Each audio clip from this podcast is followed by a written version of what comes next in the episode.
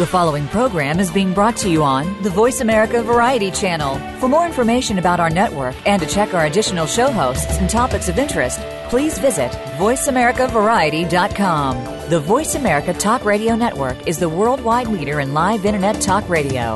Visit VoiceAmerica.com. The views and ideas expressed on the following program are strictly those of the host or guests and do not necessarily reflect the views and ideas held by the Voice America Talk Radio Network, its staff, and management.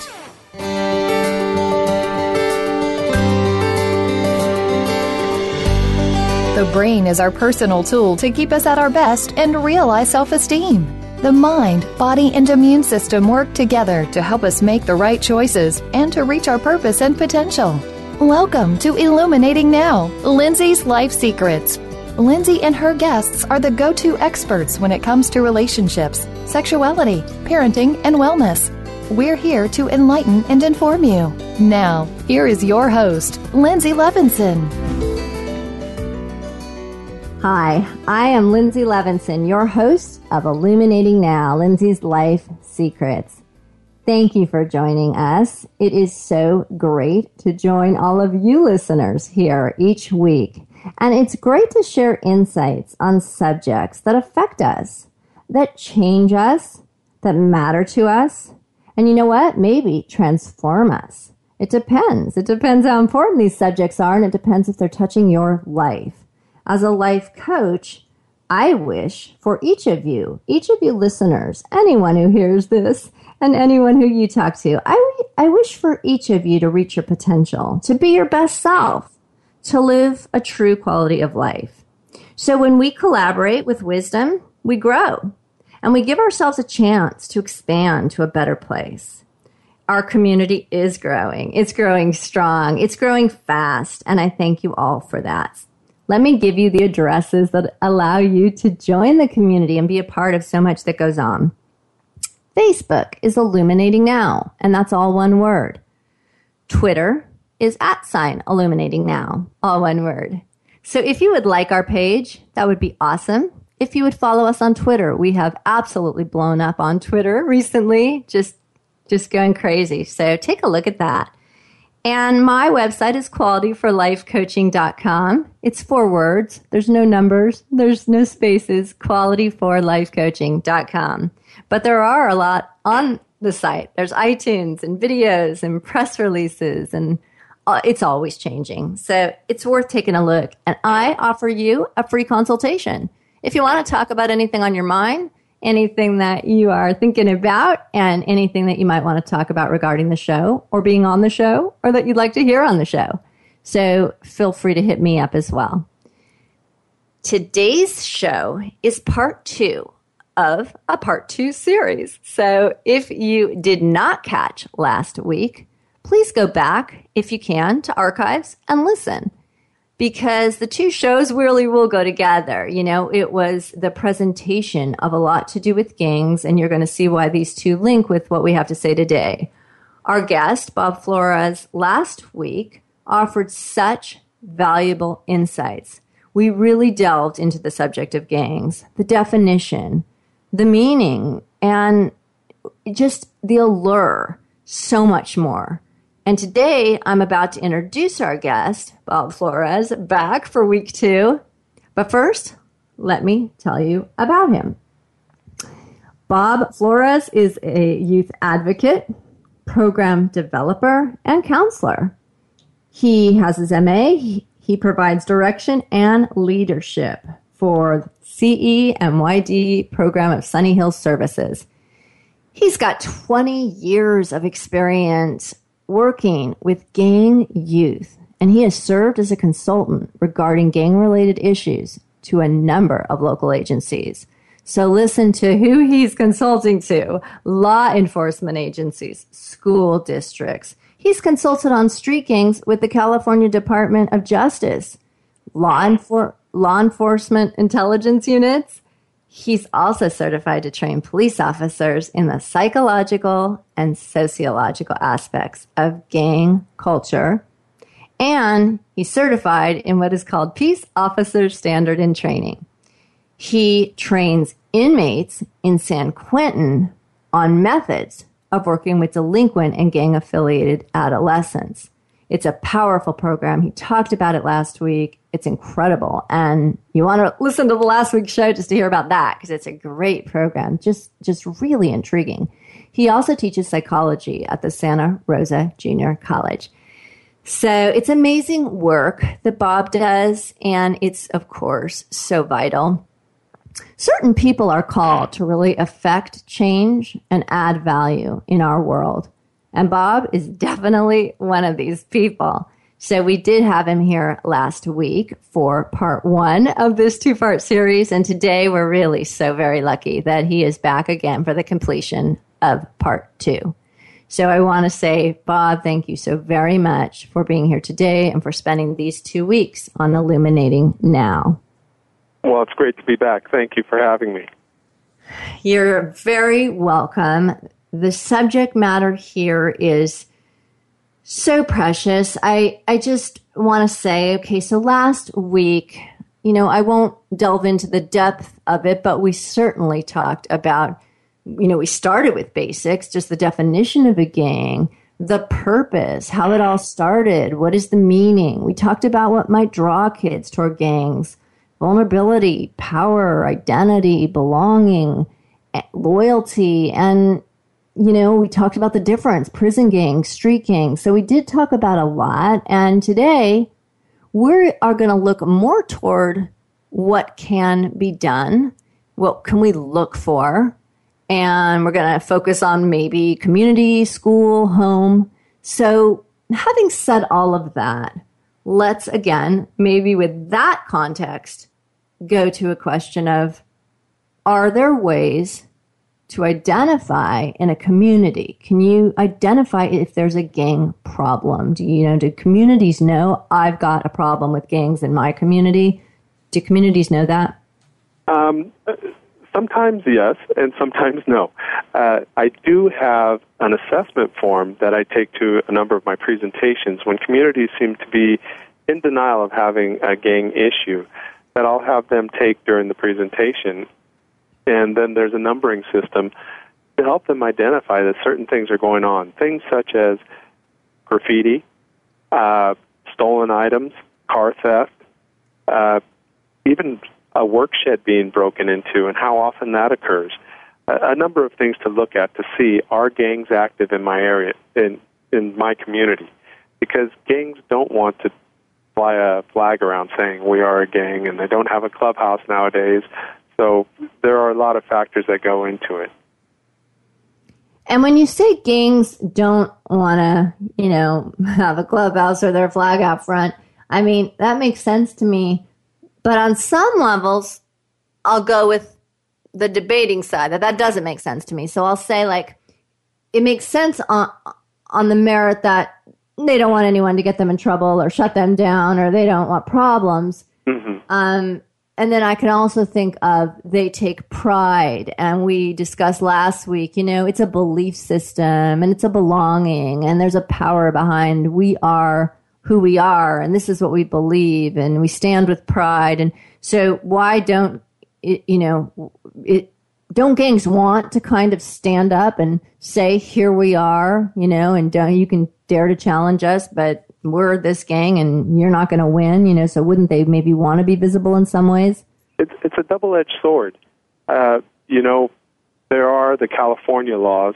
There's a California law 18622, which is gang enhancement. So if you're caught in a crime uh, and it's deemed as gang involved, then it could add 10 years to your sentence.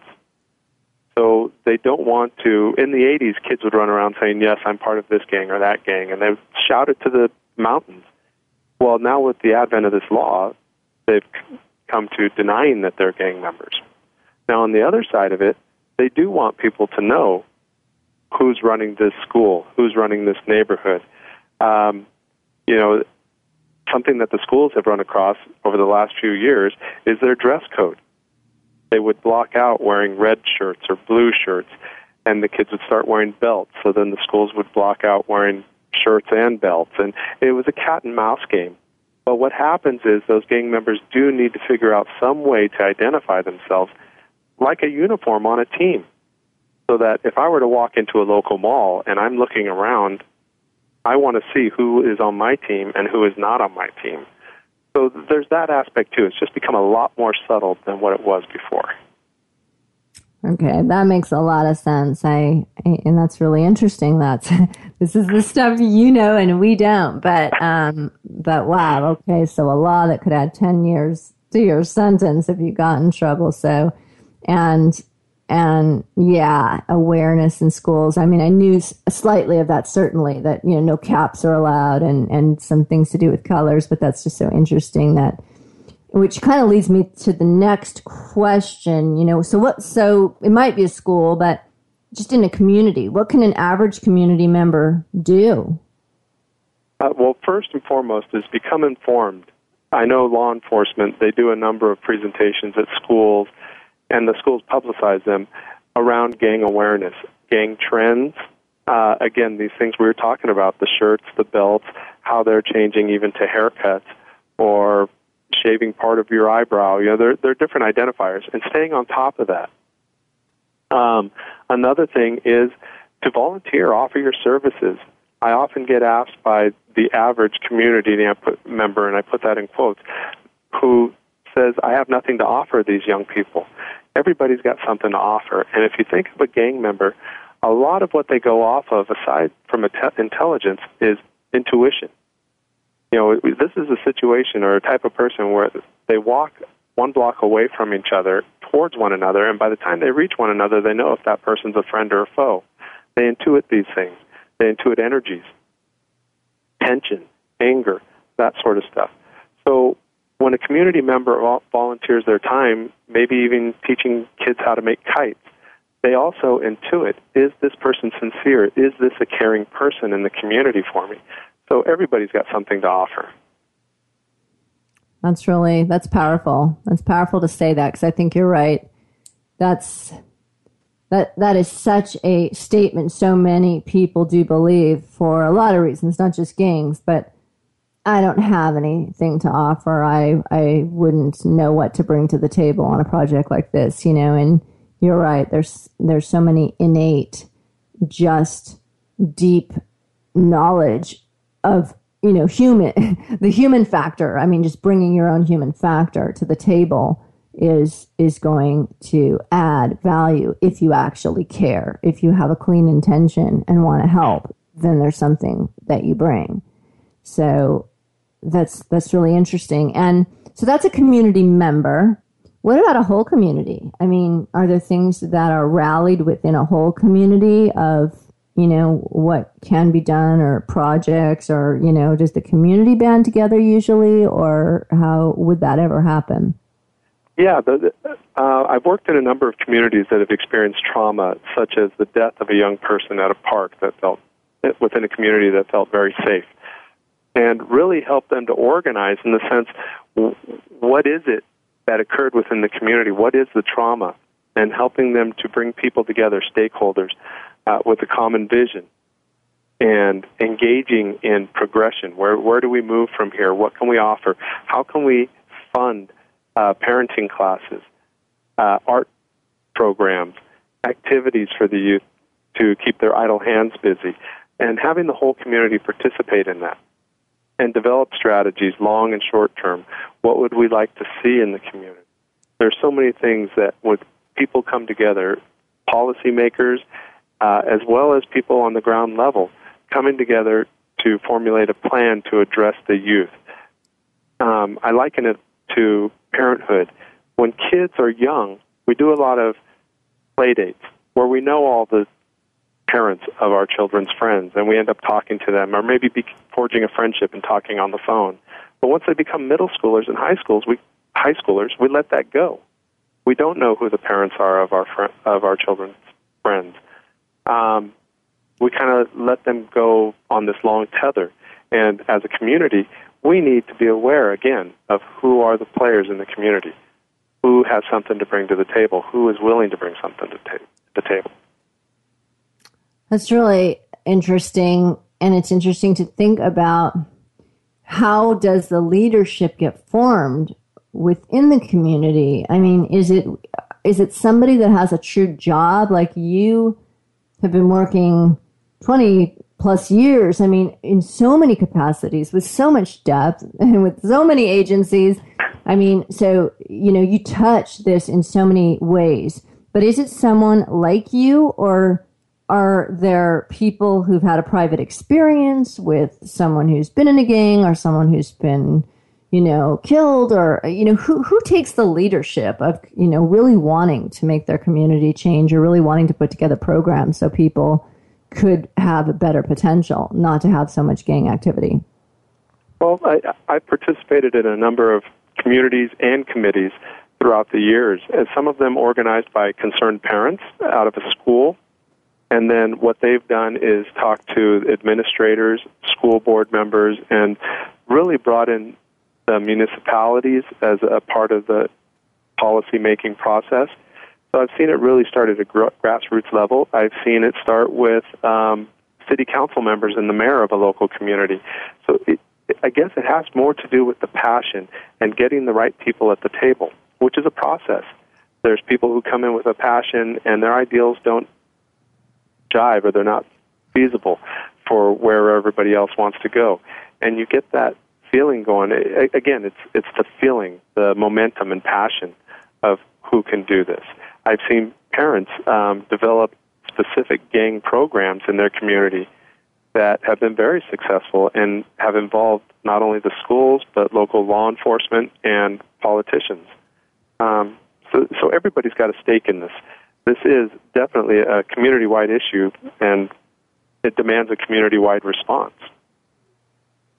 That's a powerful statement. That's such a powerful statement, such a meaningful statement. I really, I really like that. It's a, it's a community wide issue. It demands a community wide response.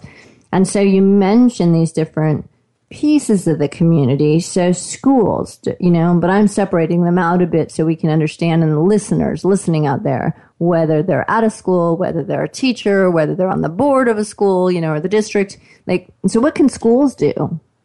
Uh, schools are the same. One, one successful thing I've seen happen at the schools is somebody who, a teacher who really has a heart for the youth and how they're going in wayward directions, starting a club at the school uh, to start a club, if you ask most schools, all they need is a teacher to sponsor them. And so you get a teacher who's motivated to do this, to develop activities that involve and engage these kids. Uh, and it's amazing what you see at these schools. If you ever want to see um, a teenager who's very despondent or depressed or removed from you, you want to see them shine and excel ask them to show you how to do something. Something as simple as how to work with an app on your telephone. Um, that's where they shine when they're showing people. And so if you can create a space, which the schools have, where they can shine in that way, that's where you'll see transformation occur. So I love that. I love that too. And it's interesting. It it it's not exactly this point, but it really um, it blends into I talk about in my coaching practice and really evangelize this really anywhere in life that again, whether it's a teen or an adult, if somebody's despondent, depressed, that kind of a thing, that, you know, what you're saying, teaching, asking them to teach something, why I say it blends is what I say is giving. So it's philanthropy, it's charity, it's contributing. But if you take someone who's totally depressed um, quite often we base our identity, we base our self worth, we base our self love on extraneous factors. So we say, you know, whether you're young or even in adulthood, you know, what job do I have? What salary do I have? Or what, if you're young, what grades am I getting? What school did I get into? You know, did I get a house? Did, do I have a relationship? Did that person ever call me back? Um, and then you know quite often our depression is from things like that. And if you just give if you just go to an old age home and talk to the folks if you serve you know to the homeless if you carry bags out from the library with folks that can't carry their bags whatever it is you make bracelets for kids that are in a hospital you know then you're all you're all that's needed. You actually see oh, every single time I show up there, people just have this huge smile because I bring, you know, I, I bring myself. I tell stories or I talk or I make bracelets, you know, whatever that is. So I feel like that's what you're saying. And I really resonate with that, that if somebody is removed or despondent or not really connected, asking them to contribute something, all of a sudden they wake up because they have something to contribute, which shows them they have value without ever needing to be judged. They just have it within. Yeah, I really I, like- and I, if, if I can, I'll say too. One one of the premises that I train my staff on is that if somebody doesn't feel that their story's heard or seen, then all they're left with is to act it out. And the second part of that is that it's easier if you objectify a community, which a lot of our youth do, because they don't feel a part of. If you objectify that community, it's easier to damage that community than if you have a subjective relationship with the community and feel a part of. Those are powerful. I really like those. I really like those. So, yeah, you're incenting someone to really, you know, not only wake up for themselves and have their own value because they have something to contribute, but once they do contribute, that builds a connection. If they help somebody with anything or do anything that matters, then they have now connected themselves to something, and the connection to something is a vested interest, not to destroy it. Yes. Is that what you're saying? Yes. Yeah. It's very cyclical there. I like that. I really, really like that. Very powerful. And so, you know, you talk about, so we're talking about schools, and, you know, do you think that schools get trained? I mean, again, I'm looking at you in this field, and, and, you know, this, this is your career. So if anyone, A, would know this, it would be you, but also I'm guessing almost if anyone would do it, it would be people in your field, your staff, or people connected to you from different branches. But um, did do people go into the schools? And I don't mean talk to the kids. I mean talk to the school board or talk to the teachers, and and really talk to them about proactive means of starting programs or connecting the kids to community or you know those kinds of things are is are people told to do this or are they incented to do this or are they even exposed to the information about this or is it just you know if the school catches on Uh, well, that's part of what my program does. Is we go into school sites and we implement our programming. Depending on the culture of the school, we'll do it during school, sometimes after school, and we focus on three components within the school, and that is to bring up GPAs at any level. It doesn't have to be a 3.0 or 2.0, but have a better GPA than what they had before, because research shows that that is an investment in education. Uh, decrease unexcused absences. We want to get kids there because so much of education is built upon itself that if you miss a day, you're behind, and the tendency is to give up at that point. And then the final thing is to de- decrease disciplinary referrals. So in our groups, what we do is we provide social skill development, how to be angry or frustrated with a teacher and deal with it appropriately, how to be angry or frustrated with a peer, how to ask appropriately, um, and how to be grateful appropriately. So we teach a lot of these skills too. Another component is, and this goes beyond the school a little bit, I apologize, but we take those skills and we apply them on day trips, hiking trips, our trips to San Quentin, um, sporting events, to learn how to apply the skills they learned in that encapsulated school area and show them how that it applies out in the community. And then the final tier is we go on overnight trips, two nights. We'll go to the snow, whitewater rafting, uh, on backwoods hikes, uh, a number of things. And again, we've taken them out of their familiar environment where they've learned to become comfortable and cut corners and apply the skills we've taught them, and they can be successful with them. So then at that point, and this is the part of psychological transformation I was talking about last week, was that now they've changed and see that these new skills work and the vulnerability starts to melt away. So they can apply them in schools with their teachers. They can apply them in the community with the mailman with their neighbor and such things That is just, I mean, oh my God, I have the biggest smile on my face. We are going to have to go to break. I am, I want to talk more about this. That is so fabulous. I love that. And I d- certainly did not know you were doing stuff like that. Um, so I want to bring some of this back up after the break, and certainly we have a lot more. So I'm telling you, listeners, we are going to be talking more about how to identify what parents can do. Um, again, prognosis to the future. Stay tuned. We have some great information. This is the end of part two, so it's the best stuff coming up. So we are going to take a break. We'll be right back. Don't change the dial. Thanks.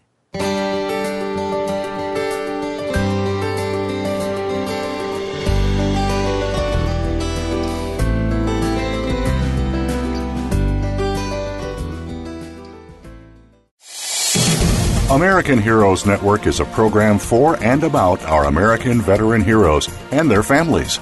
Join host Gary Ray as he shows what is being done to help our veterans and showcase the companies and organizations that are helping our veterans and their families rebuild their lives.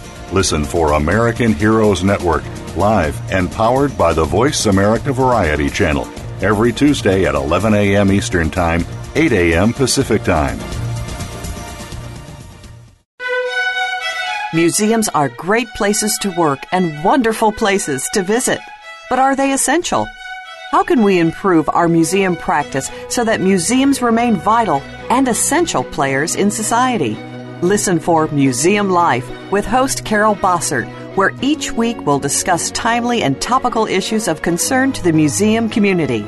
Museum Life can be heard live every Friday morning at 10 a.m. Eastern Time, 7 a.m. Pacific Time on the Voice America Variety Channel.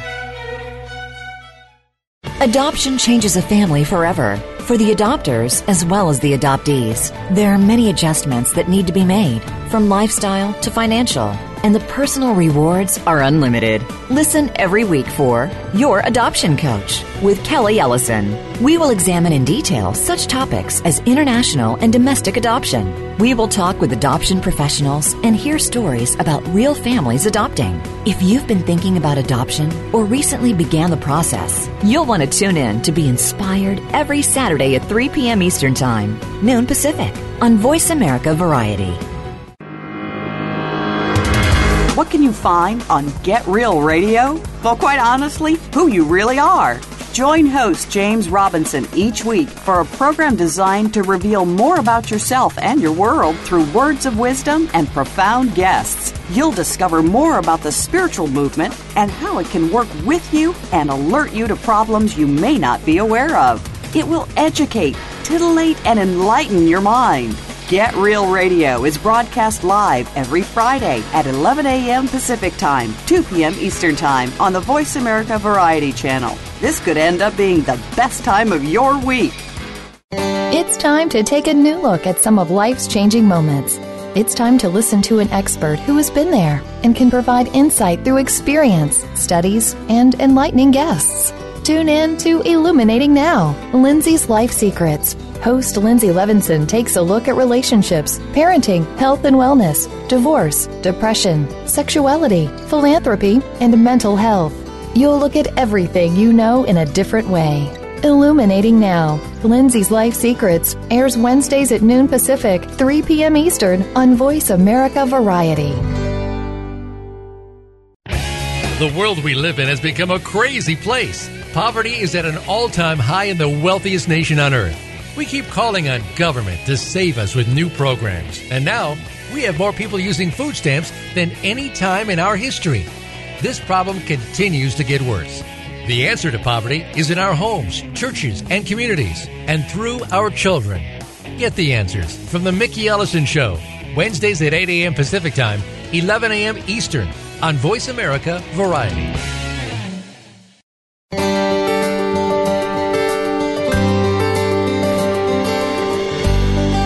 You are tuned in to Illuminating Now, Linzi's Life Secrets. To connect with Linzi or her guest, please call in to the show at 1 866 472 5788. That's 1 866 472 5788. You may also send an email to linzi244 at sbcglobal.net.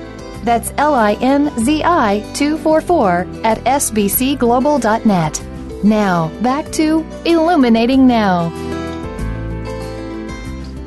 Hi, welcome back. We are on Illuminating Now, Linzi's Life Secrets. I am your host, Linzi Levinson, and we have a special guest, Bob Florez. This is part two of a two part series because Bob was with us last week and it was great. And he shared some deep information and some super valuable data. And so please go back on the 17th, look at the archive and listen because these shows go together. They're about gangs. They're about community. They're about what is happening? What do they even mean? What's the purpose? Why do they exist? Why are people joining them? Prison gangs, street gangs. And then this week, we really are going, you know, we have been and we're still going to talk more about what can we look for? What can we do? Community, schools, parents, individuals. You know, what, what is the future and what could be the future? So this, you can see how these shows go together and it is just, there's not a single person on the planet who shouldn't care about this and who shouldn't pay attention. And it's up to you if you want to get involved, but information is critical because gangs exist anywhere and everywhere. So we're coming back from break. And I was asking Bob about, you know, community, and then I was asking about programs in the schools. And Bob was talking about programs that they work with the school with intention of bringing up a GPA, decreasing absences that are unexcused, and decreasing discipline that is, you know, not okay when they're getting in trouble, and all of that leading to people liking themselves. I mean, nobody cares as much what the GPA is. It's just people feel better when they can bring it up. People feel better if they're not absent because they don't have so much to make up that they feel like it can't be done. So they're going to fail anyway. You know, it's that kind of thing. So, um, Bob went on to talk about so- social skill development and anger management and, and being grateful. And so I was blown away with what he was saying. Um, so, first of all, who developed this program that you do with the schools? I, I did. uh, it's it's an eclectic program that involves uh, some evidence-based programs such as anger replacement uh, training, some uh, motivational interviewing, and again, it's it's come out of my own life experience and the mentors that I've had and the breaks that I've had. Uh, it, it's just a hodgepodge of everything, and the bottom line of it, the bottom line is developing relationships with these youth who feel like gangs are the only relationship that they're worthy of. And you know, when you talked about and I'll tell you listeners in case you missed it and again if you did, oh my gosh, rewind for sure cuz before the break, I mean, you'll just be blown away at some of the things that Bob was talking about, but so taking these students on hikes and taking them to San Quentin and, and taking them on overnights and to the snow and the backwoods, you know, places that are not their comfort zone, places they may have never been, places they have to learn different skill sets. And all of a sudden, you talked about psychological transformation, their ability to start to understand who they are in different environments, their ability to tap into their own identity and their own knowledge of either how to survive or how to adapt, how to assimilate into different situations, which creates the dismantling of a lot of vulnerability when you're never taken out of your comfort zone and you believe that the only power you have is in a gang. You're vulnerable because if someone took away your gang, you'd know you had no power, you know, but what you're doing is exposing so people can see so many different situations and see what they like, see who they are, see how they're adapting, and start to recreate what is that psychological transformation, which again can dismantle some vulnerability. Is is that true? Yeah. Well, and the idea too that um, moving from an identity that you've created, which is a gang member, and you never want to attack a gang member member's identity uh, with things such as why would you die over a color? Why would you do this over a number? Um, it's the same as somebody approaching me and say, why would you get married? Why would you have kids? Uh, I, I'm not going to concede and say, oh, you're right, I shouldn't have done that. I'm, it's going to create a adversarial relationship. And that's what those questions do. So when we talk about working with these kids, it's a la- layer of vulnerability where they try to let go of this gang identity and they don't know how to be. And that's where we catch them with, within this transformation and teach them how to be a new person. They maintain that they were at one point a gang member, and that's part of their identity, and we don't challenge that. What we do is we augment that identity with they're also a brother, a sister, um, a nephew, a son, a daughter, uh, all these sorts of things, and they can be all of them. And then what happens is that identity of a gang member starts to shrink and become less and less important. Well, that's why I love what you're saying about this program. That's why I love it so much. And I totally agree with you. I, you know, I talk about meeting people where they are. and that's, that's, I guess that's a Lindsayism, but it's a big one for me that, you know, people are always trying to tell each other, you know, what not to do or what you're doing wrong or I do this much and you don't do enough. You need to do as much as I do. You know, so like you're saying, attacking that they're a gang member, attacking what they've chosen, attacking their, their belief system. You know, yeah, I mean, that doesn't help because it's already a belief system. But what you're doing is, you know, kind of, you're meeting them where they are, you're accepting them for who they are. The subject at hand is not that something's wrong with them, that they've made a bad choice, and then so they don't have to be in a defensive mode. You do not have them in a defensive mode because, you know, you are a witness to them and you are introducing them to other situations, other environments. You're actually respecting them by taking them into new situations where they get to make choices. How do they handle the snow or how do they handle the backwoods or how do they handle San Quentin? You know, but so it's you know it's in the subliminal where they start to like i said adapt assimilate and make choices all of which create power all of which create power and identity and so it's like you're allowing them on their own to rewrite some of their story so they can make choices but a gang is not all that defines them by the time you're through introducing them to so many of these things. Wouldn't you say that's true? I, I would. And one other component to that is my role or the role of my staff with these youth and developing relationships. I also liken to Aikido, the martial art, and the philosophy of not fighting force. That's the adversarial relationship that I talked about earlier, but flowing with force. So when we go on these hikes, we're there as an ally not necessarily uh, a coddling um, ally that's going to let them get away with everything. We believe in accountability 100%, but an ally that has their best interest at heart. So no matter what we're doing, uh, we're working together, the youth and myself, or the youth and the staff. Um, so that Aikido move is really just flowing with their energy and what direction they're going, but with a little guidance.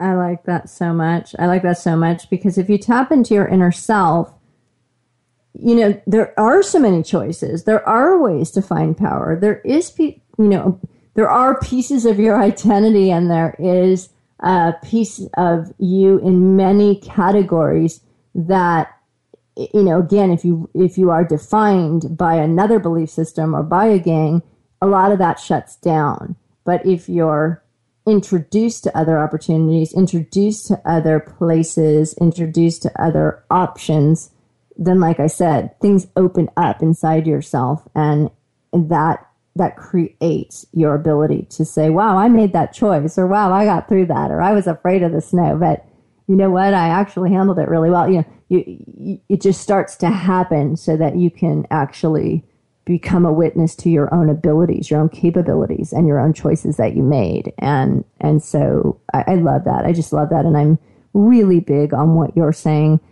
You know, in general in life, I, the minute you become adverse, I mean, the minute you try to tell somebody all the things they're doing wrong, and then say, "But anyway, let's go on a hike and see if this changes you." I mean. I, I always say their ears are closed. You know, once you start telling someone you're wrong, but now let's do this. You're never going to get the result you want because they've shut their ears the minute you told them you judge them. So I, I love this is such a non-judgmental way to allow someone to access their own inner self and then make choices and change organically. So you know, power to you. What schools get this? Is it just schools in your community, or where where does this program extend to? Well, I I, I don't. We we are not um, the only program that does this. I'm sure there. I've gone to conferences in Florida, Boston, um, and everywhere in between. And there are programs that do this uh, on a more national level. There's the, Boys and Girls Club with their targeted gang outreach programs, um, and there are other nonprofits that do these programs, and people who are getting it on how to meet the kids where they are, as you mentioned. Um, so it, it's available and it's easily replicable, um, and that's what the kids need. Yeah, I mean, I, I just you know we need we need it, we need more of it, and um, you know, is there anyone that's an ambassador of the you know that is it just kind of random who implements it? I, I mean, I'm really curious about this. Like, you've got your staff and you've gone to conferences, but but is there anyone at, at a higher level or at your level that that is making sure this is spreading or that this is getting into communities and schools or you're not you know you're not sure because it just depends on if a school wants to get involved or well there's a great advocate out there and he's very well known written a number of books. Uh, his, his name is michael Meade, and okay. he he writes about meeting kids where they are developmentally with tools that are going to help them to continue in that development rather than become stunted, uh, whether it be gangs, drugs, uh, or other delinquent behavior. How do you help kids to go on? Because that's another component. I brought up last week the idea of tribes and uh, how this warrior class is and whatnot. But if you address that, you also have to see that those tribes also had something to help people transition out. There were state rites of passage that helped them transition. And that's what Michael Meade talks to a lot, is the idea of that rite of passage, helping them to move beyond that stage. Um, or beyond mistakes, even. When we look at restorative justice programs and how you make a mistake, and rather than being incarcerated, you have to work with the offender to repair the damage that they've created within their community. Wow.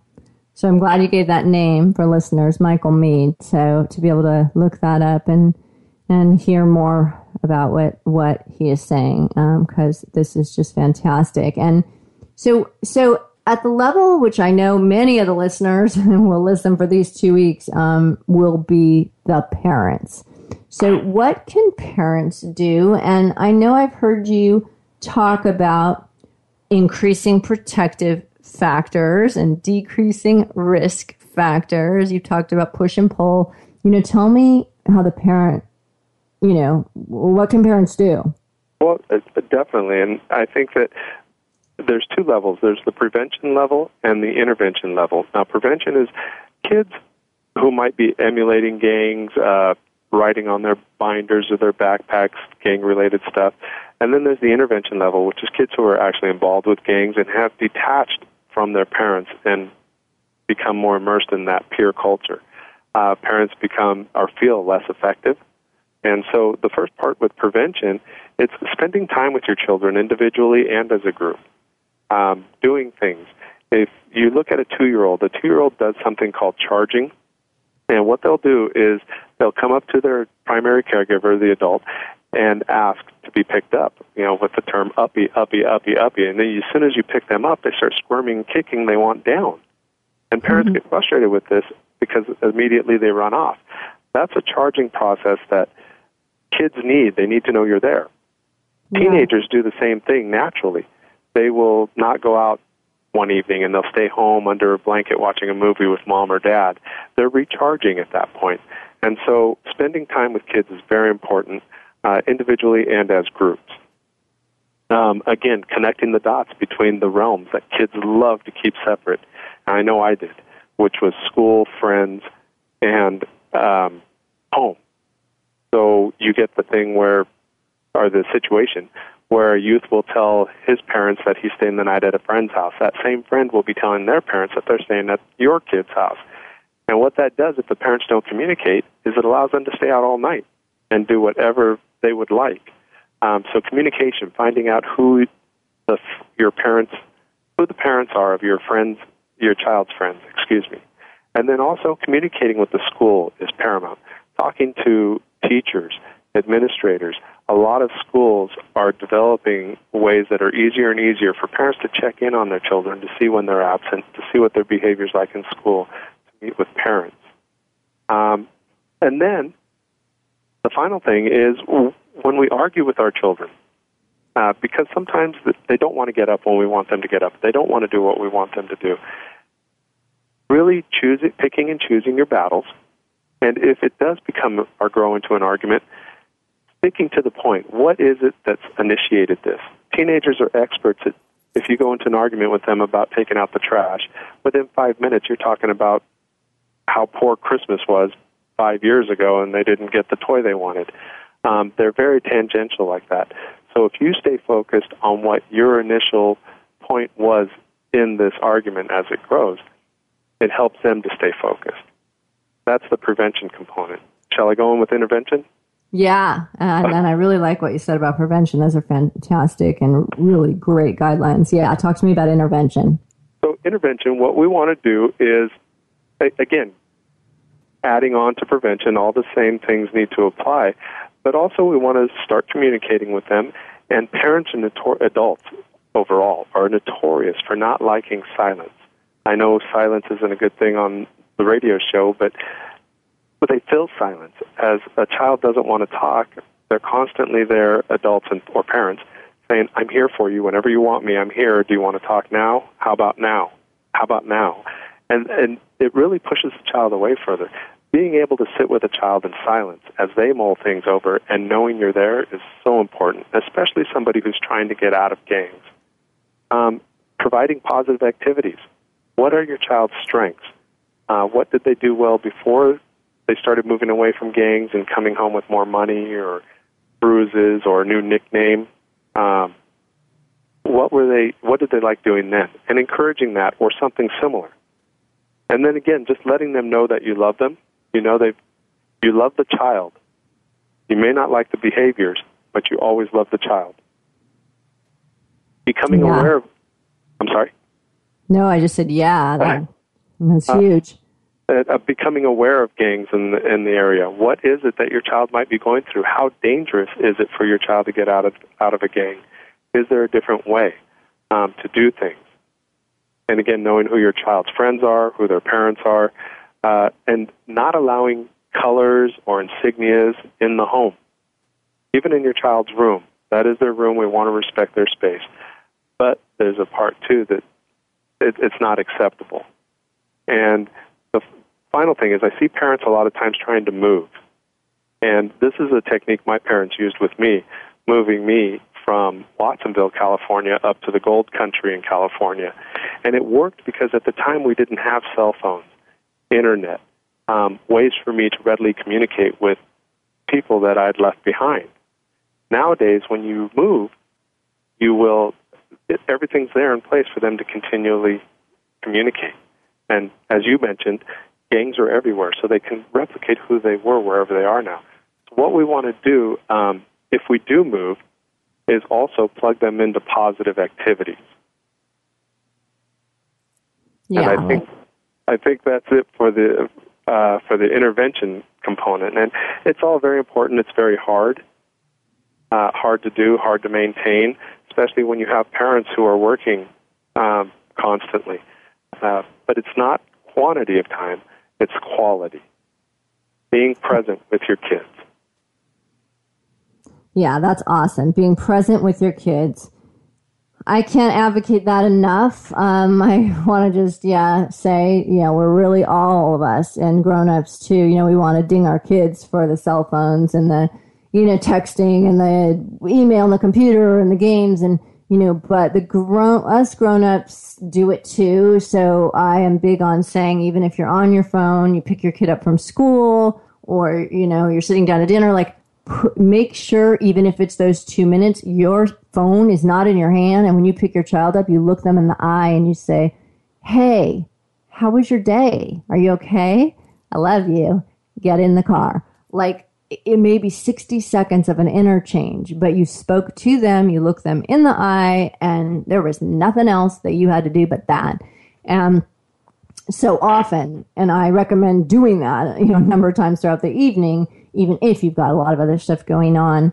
And I also wanted to just add, I'm not, I'm not versed in intervention per se, but you know, you talked about emphasizing their positive strengths and telling them you love them. And, you know, I just kind of want to blend those, you know, to just walk by your child and say, you're great for this reason, or I love how you did that, or I'm amazed that you pulled that off. That's fantastic. You know, just being able for no real reason at all to tell a child special things about them can change what what their brain is doing with what you know they can be a lot less vulnerable when they are lifted up within the home so i i just i guess you know i really wanted to drive that drive that part home and um I, I love the things that you talked about you know giving them the time giving them the space um we're getting short on time. I just want to say one more thing that I think is huge. If you have any stories of your past, if you've done any mistakes, if you've been in a gang, my dad was in a gang, like tell your kids, you know, just it's they really relate to and you say, I know I did this and it doesn't have to be that they're in a gang, so it's a gang story. It's just I remember when I you know, stole these caramels from the grocery store. I felt so bad about it. Oh my God. You know, I ended up telling my parents like a year later, but I always did feel bad. You know, it just just share stuff and then don't expect them to tell you anything, but you'd be surprised what they start telling you when they realize you were vulnerable once too. So those are my little two senses. Um, we do have to close the show, so I'm um, we're really down to the end. I, I have to thank you, Bob. You've been so fantastic, and I want everyone to listen to these two shows. Your knowledge is precious. These two weeks will change lives, and I just I want to thank you so much for being on the show for these two weeks. Thank you very much for having me. You're welcome. I am going to kind of breeze through this ending by saying we have talked about gang life. We've talked about what we can do for our youth, the best chance to give them the best life they deserve, safety that they deserve, the chance to reach their potential. Our youth is our future and adults too. We have to watch for that. We discussed to watch and see what we can do in community, in school, in homes, and Bob Florez has made this his mission. He is changing lives one by one and educating people like us so we can contribute to that change. Okay, Linzi Life Secret. We have to take responsibility for the youth of today, which is the future for all of us. Adults can be in gangs too. The rate of people losing life or being incarcerated, which is just another form of losing life, is staggering one person can make a difference. But you know what? If we all join together, this can become a powerful cause, a movement, a way to truly, truly be proactive and every individual could have a better chance at a better life, at safety and freedom.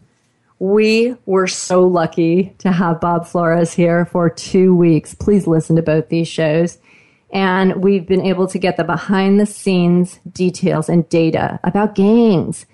And Bob is brave in the job he does. He's super creative and he's a tremendous advocate for change and he is a leader. We can embrace this wisdom. We can join in becoming advocates for change. And can you imagine the impact we could all have if we actually all did something to touch changing this dynamic of gangs? I thank you all for taking your valuable time for choosing to listen to this show, Illuminating Now, Linzi's Life Secrets. I know you have choices. I know life is crazy busy. I know it's hard to find time to do anything, but you guys care about the community. You care about the show. You care to grow and learn, and I offer you gratitude. I am Linzi Levinson. I am your host here on Illuminating Now. Our special guest for last week and this week has been Bob Florez. And please go back and listen to part one if you missed it. These two shows together just might change your life or the life of someone you love or the life of someone you know. I thank you so very much for listening to this show. And I wish that you have an empowering and a fabulous week. Thanks.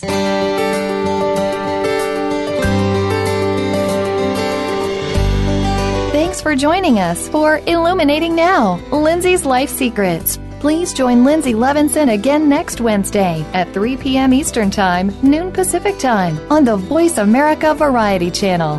Have a terrific week.